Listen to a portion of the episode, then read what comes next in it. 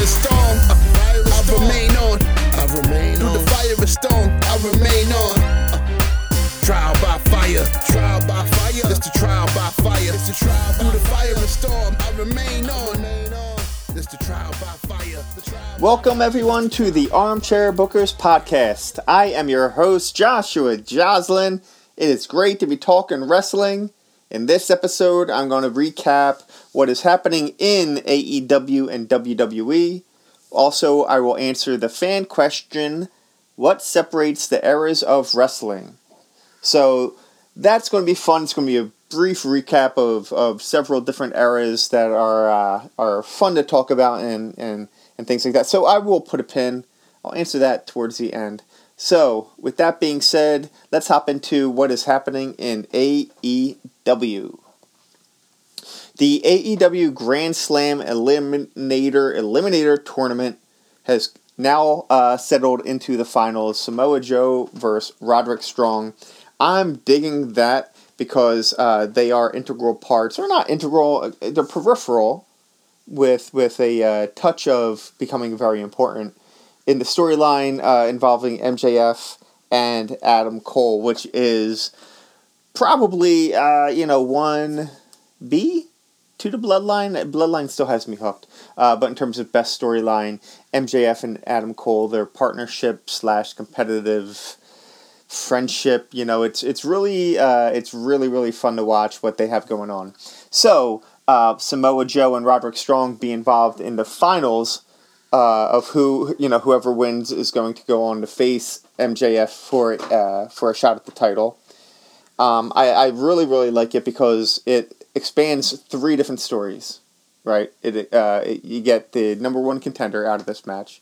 You get Samoa Joe, who, if he wins, who's already uh, stepped face-to-face with M J F, had a lot to say, which uh, typically ended with him calling M J F kid. M J F is not a fan of that.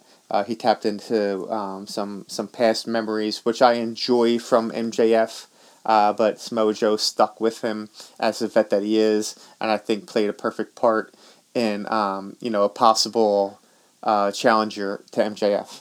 Roderick Strong uh, involved more with Adam Cole and his past relationship. He's tapped into that in a lot of promos and a lot of uh, um, you know calling out Adam Cole and and. Uh, specifically Adam Cole and his relationship with M J F.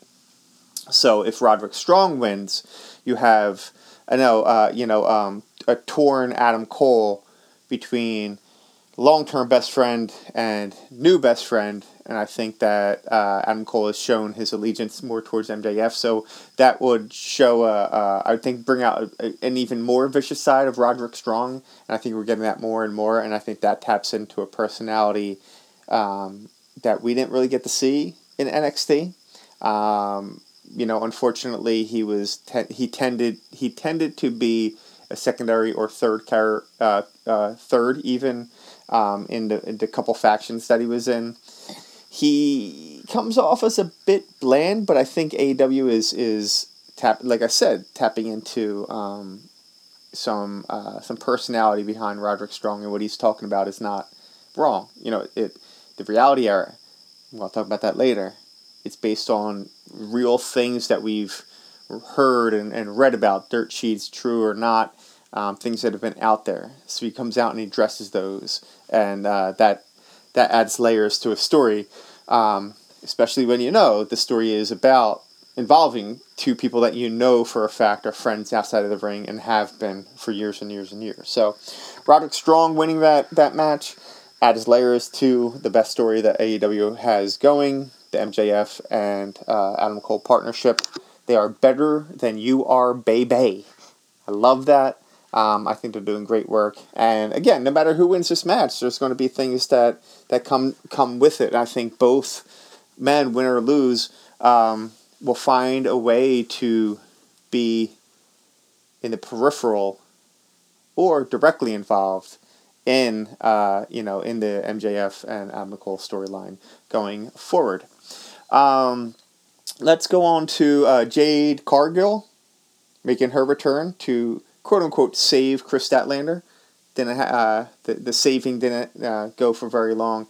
Uh, Jade did attack Statlander, laid her out, made her presence known. The T B S Championship has its newest contender. Its previous owner, excuse me, I think maybe before Statlander. I don't have the order in in uh, in in my mind as to who won when, but I know that Jade was the longest running champion, uh, the T B S champion. So uh, her versus Statlander is going to be physical. Both ladies can really throw throw hits, throw elbows, throw the shoulders. Um, so that's going to be really fun to watch. Um, the unfortunate part is that the T B S Championship gets way more shine than the A E W Women's Championship. Um, you know, you have a, a, a legit storyline built around um, Jade and how she lost the title when she was, you know, her first loss was losing that title. Uh, Statlander, not only coming back from injuries, but being the champ. Um, I think there's a lot of great story to tell there because both women can can do great things to um, to advance uh, advance the story in and out of the ring. Uh, but the women's title uh, ends up being in a triple uh, a three on three match, random three on three match between the women. It shouldn't work that way, and, and W W E is not perfect at that. This is not a comparison. This is straight up as an entertainment perspective from a fan. Um, that's not quite how it's supposed to go. Um, we kind of see it in Raw. You know what? I'll go. I'll I'll balance it so I'm not getting you know too much too many uh, angry rolled eyes. They kind of have done that with the W W E Championship that's on Seth Rollins, the heavyweight championship. I, I think it's called.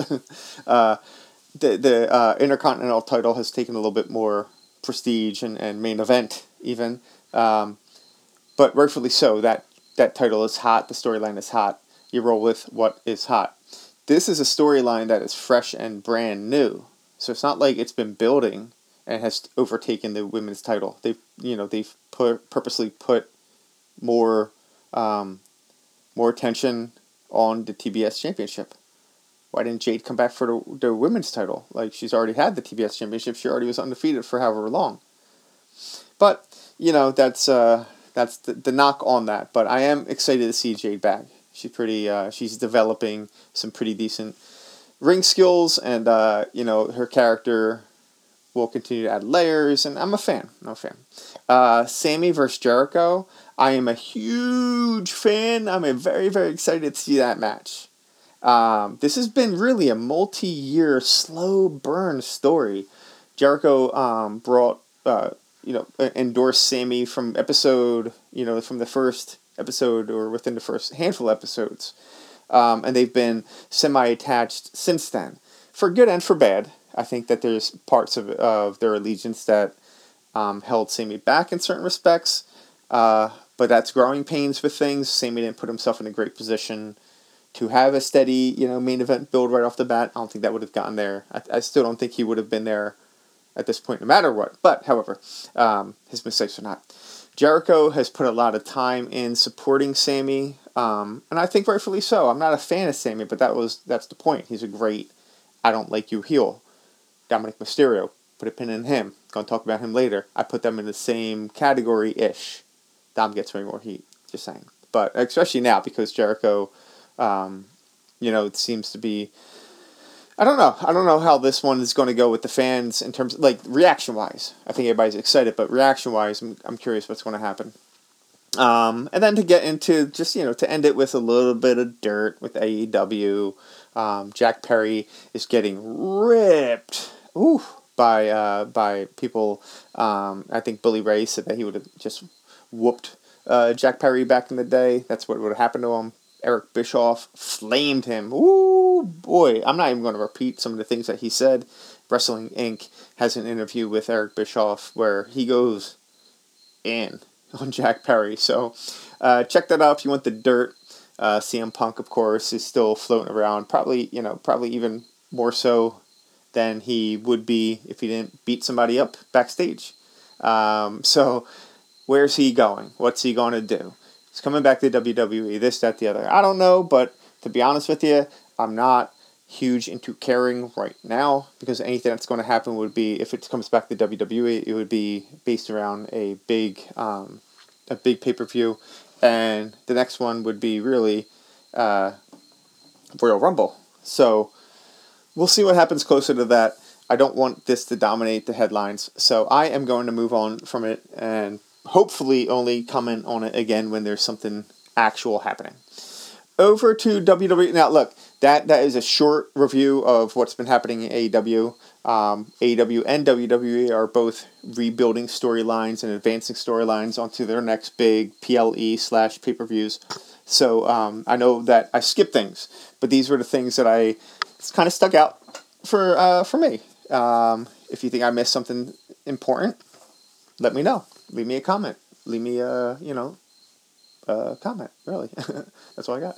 Uh, moving on to W W E. Again, a um, an abbreviated uh, um, look into what's happened this week. So I'm going to jump around a bit show to show. Uh, but the things that stuck out to me... Um, I'm going to skip down my list, actually. I want to make sure I do this in a good order. Uh, stick with Shotzi. Um, I think that she has character layers that have not been entirely shown. I think that she, uh, you know, with the vignettes, they were on to a good pace, but then she kind of disappeared from all that, and they, they put all the attention on Io, which should have happened and did. Great, awesome, I love that.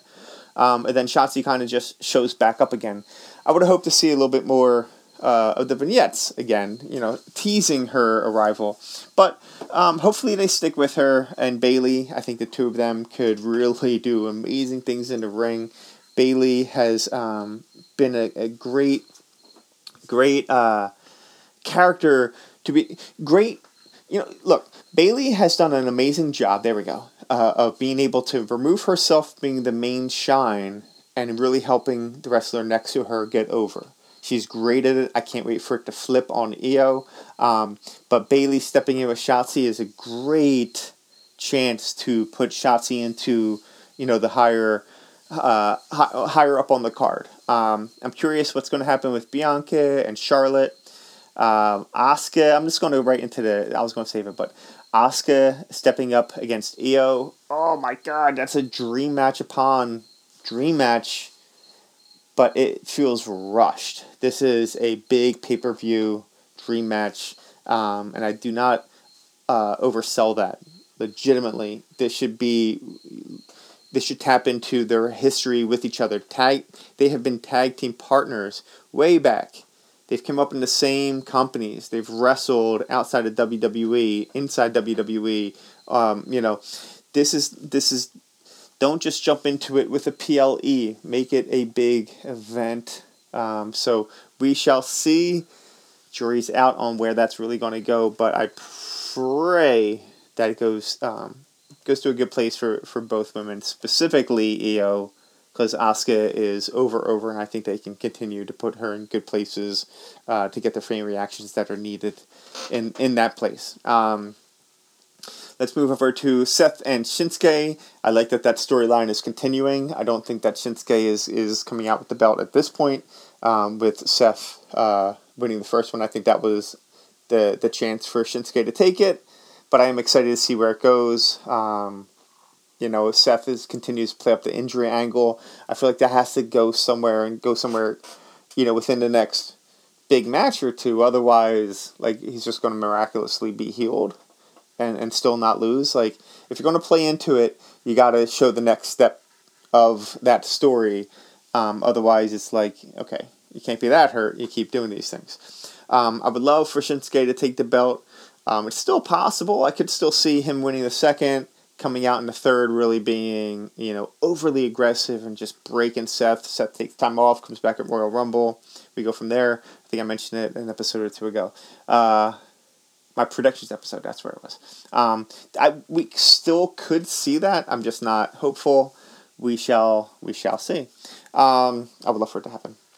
Judgment Day has taken over. They have belts. Um, I don't want them to be overdone. There's layers to what they can present, but uh, beyond the tension between Baylor and Priest, who now have the belts together and seem to be able to move past it, at least for the time being. Where's the next story that's going to involve them within them? That's where I'm, you know, I'm, I'm a bit curious because I don't see Priest. Oh, you know what? Hmm. Friends, Uh, Priest versus jumping in where Shinsuke and Seth. Hmm. I'm going to save that.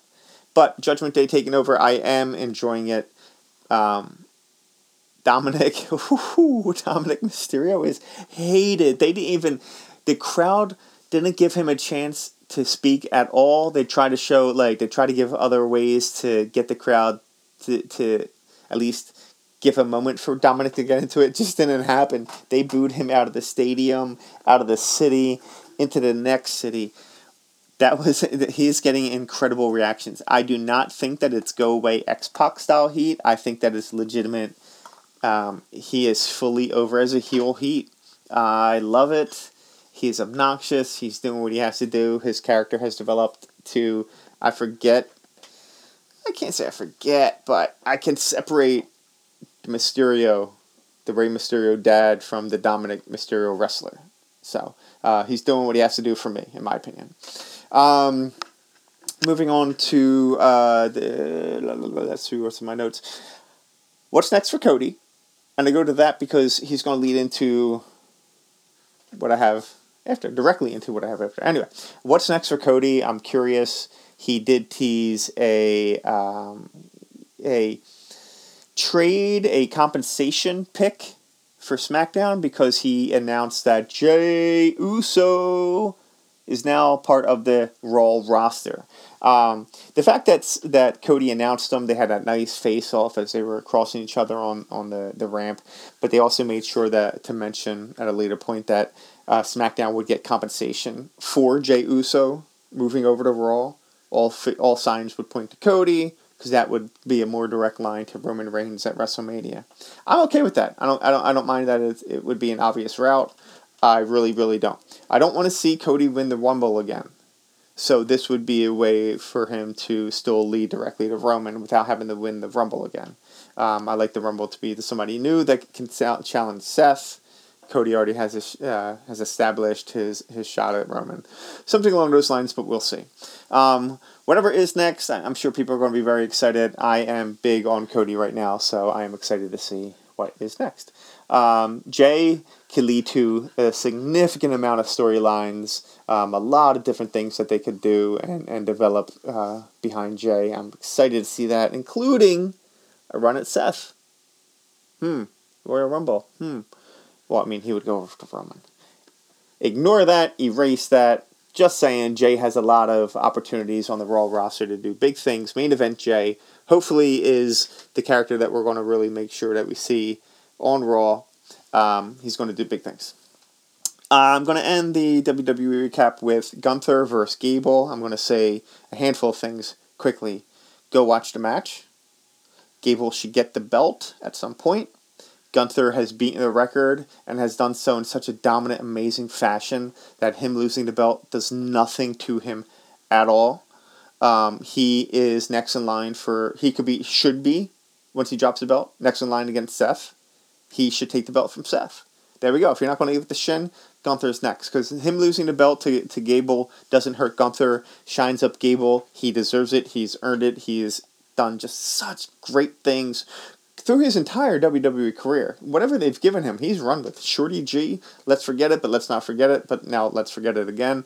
Um, you know, the shush, it's funny, it's over, but now, you know, it's past that with, with what he's done with Gunther. Like, Gable deserves bigger matches, bigger shine. He deserves the belt. I think that would be great. We'll see if that happens, um, but Gable should continue to be in that upper mid-card moving forward. All right, now on to the question of the week, asked by my friend Noah Lewis. Thank you for the support, Noah.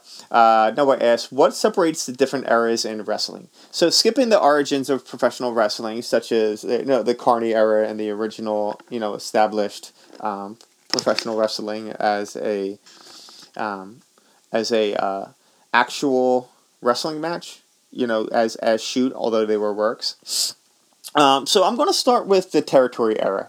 Um, again, this is very abbreviated as I move through these eras. I'm going to talk about, you know, what they were, what they kind of established at the time, how they, you know, some, some superstars of that era, because uh, I encourage you to, if you don't know the name of anybody I list moving forward, Check them out. I'm mentioning them for a reason. They are great, amazing wrestlers. And each era, just Google the era and see what they, uh, you know, top five wrestlers and read about them. So let's start with the National Wrestling Alliance era, the N W A. Um, during this time, uh, the wrestling was about territories. So they were, um, the country was basically split all the way up into Canada and even into Mexico, Puerto Rico. Um, they were all split into different territories that were owned by a specific promotion, by spe- specific promoter. You had Davy Crockett Promotions, you had Mountie, uh, Mountie, uh, Smoky Mountain, excuse me, Smoky Mountain, you had uh, promotions uh, down south, um, Midwest, pretty uh, up in Canada, Stampede Wrestling from the Hearts, all over the country, up into Canada, like I said, down to Mexico and Puerto Rico. Um, during this time, uh, the belts were established belts, so there was an N W A champion. That champion traveled to different territories throughout the country, like I said, um, and would wrestle, uh, defend that belt.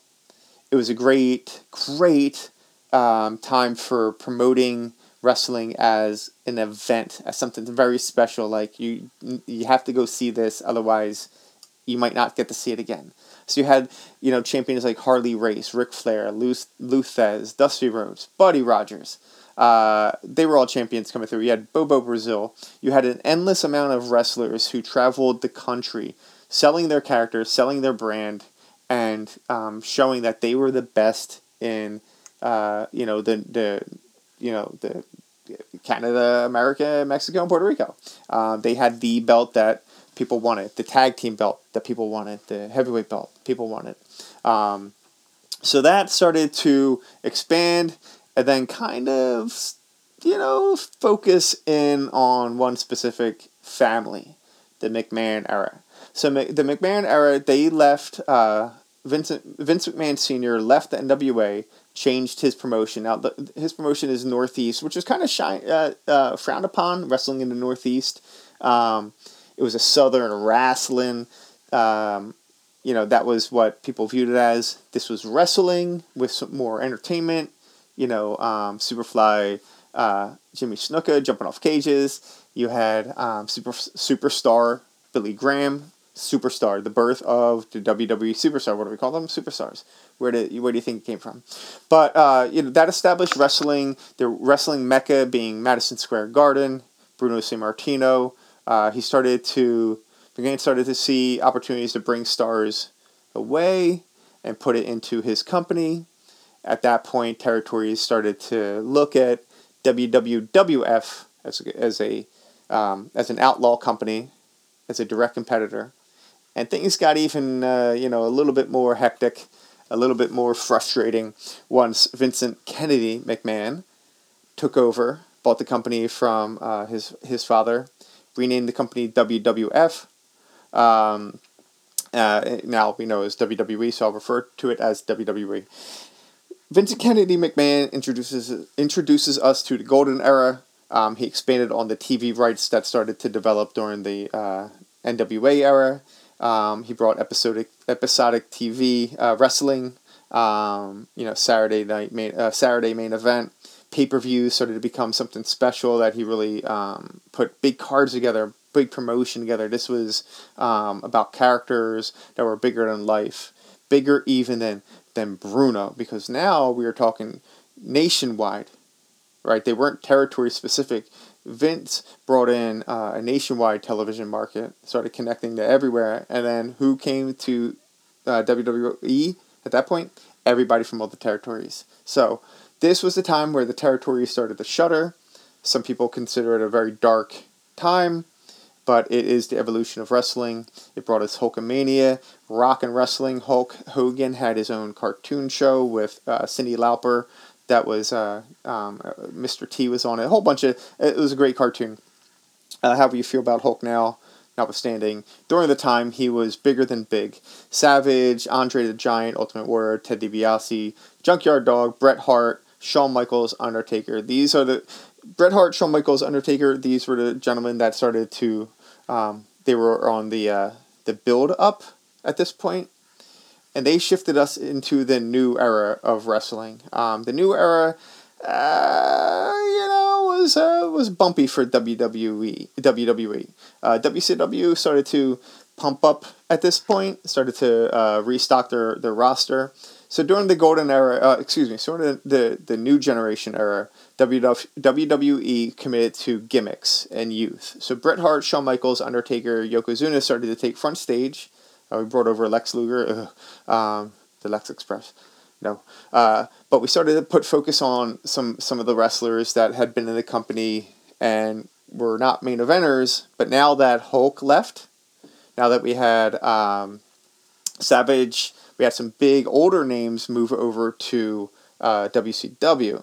This opened up a lot of opportunity for W W E to establish new wrestlers, but beyond Hart, Michaels, Taker, um, we had Papa Shango, who was a voodoo wrestler, Charles White, Wright, who became the Godfather, luckily, Gobbledygooker, who was oh, Hector Guerrero, sorry about that, dude, Repo Man, who literally came out and stole things, um, repoed things, Samba Simba, unfortunately, was Teddy Atlas, Teddy Atlas came out with a head uh, lion headdress, it was, it was awful. Um, I'm going to move through the Attitude Era, Ruthless Aggression Era, P G Era a little bit quicker. Attitude Era, these these eras were a little bit more main, uh, well-known. Uh, Attitude Era was blood, violence, sexualized, you know, the women. Um, it was about character and promo more than wrestler. You had The Undertaker, uh, again, uh, evolving, Stone Cold, D X, N W O, The Rock. You had Mister McMahon. Vincent Kennedy McMahon became Vince uh, Mister McMahon, became one of the greatest heels in wrestling history. You had Mick Foley doing amazing hardcore things. Hardcore things. You had China. You had uh, the Cat, Sable, Jacqueline. Uh, they were the, the women who could... Re- uh, some of them could wrestle, but most of them were involved in uh, bra and panty matches. Not things that were phenomenal. You had the Nation of Domination, which was, uh, I think, one of the most underrated stables. But a lot of stables were established in the Attitude Era. Ruthless, Ruthless Aggression Era really built where we are now. Um, it moved away from the over-the-top gimmicks, uh, committed more to developing the, the new stars, similar to the new era, uh, but we did have some some great holdovers from um, the Attitude Era. We had Triple H, Jericho, who came in kind of towards the end of Attitude Era. Uh, The Rock was still kind of around um, on a part-time basis for the most part. Stone Cold, same thing. We saw the rise of Kurt Angle, Edge, Batista, Eddie Guerrero, uh, Rey Mysterio, Booker T. Uh, we started to see better wrestling from the women, a little bit more time. We had Lita, Beth Phoenix, Melina, Michelle McCool. Trish Stratus was kind of in between Attitude Era, Ruthless Aggression. Uh, wrestling became a little bit more to the forefront, which was nice. Storytelling as a whole kind of stepped back, in my opinion. I started to lose interest around that time, unfortunately. That brings us into the P G Era, uh, John Cena. That's really all I have to say for that. But program uh, moved to a very clean content, no cursing, very family friendly, no blood, no um, no headshots. Thankfully, thankfully no headshots. I'm, I've been against those for, for years. Uh, but like I said, John Cena dominated.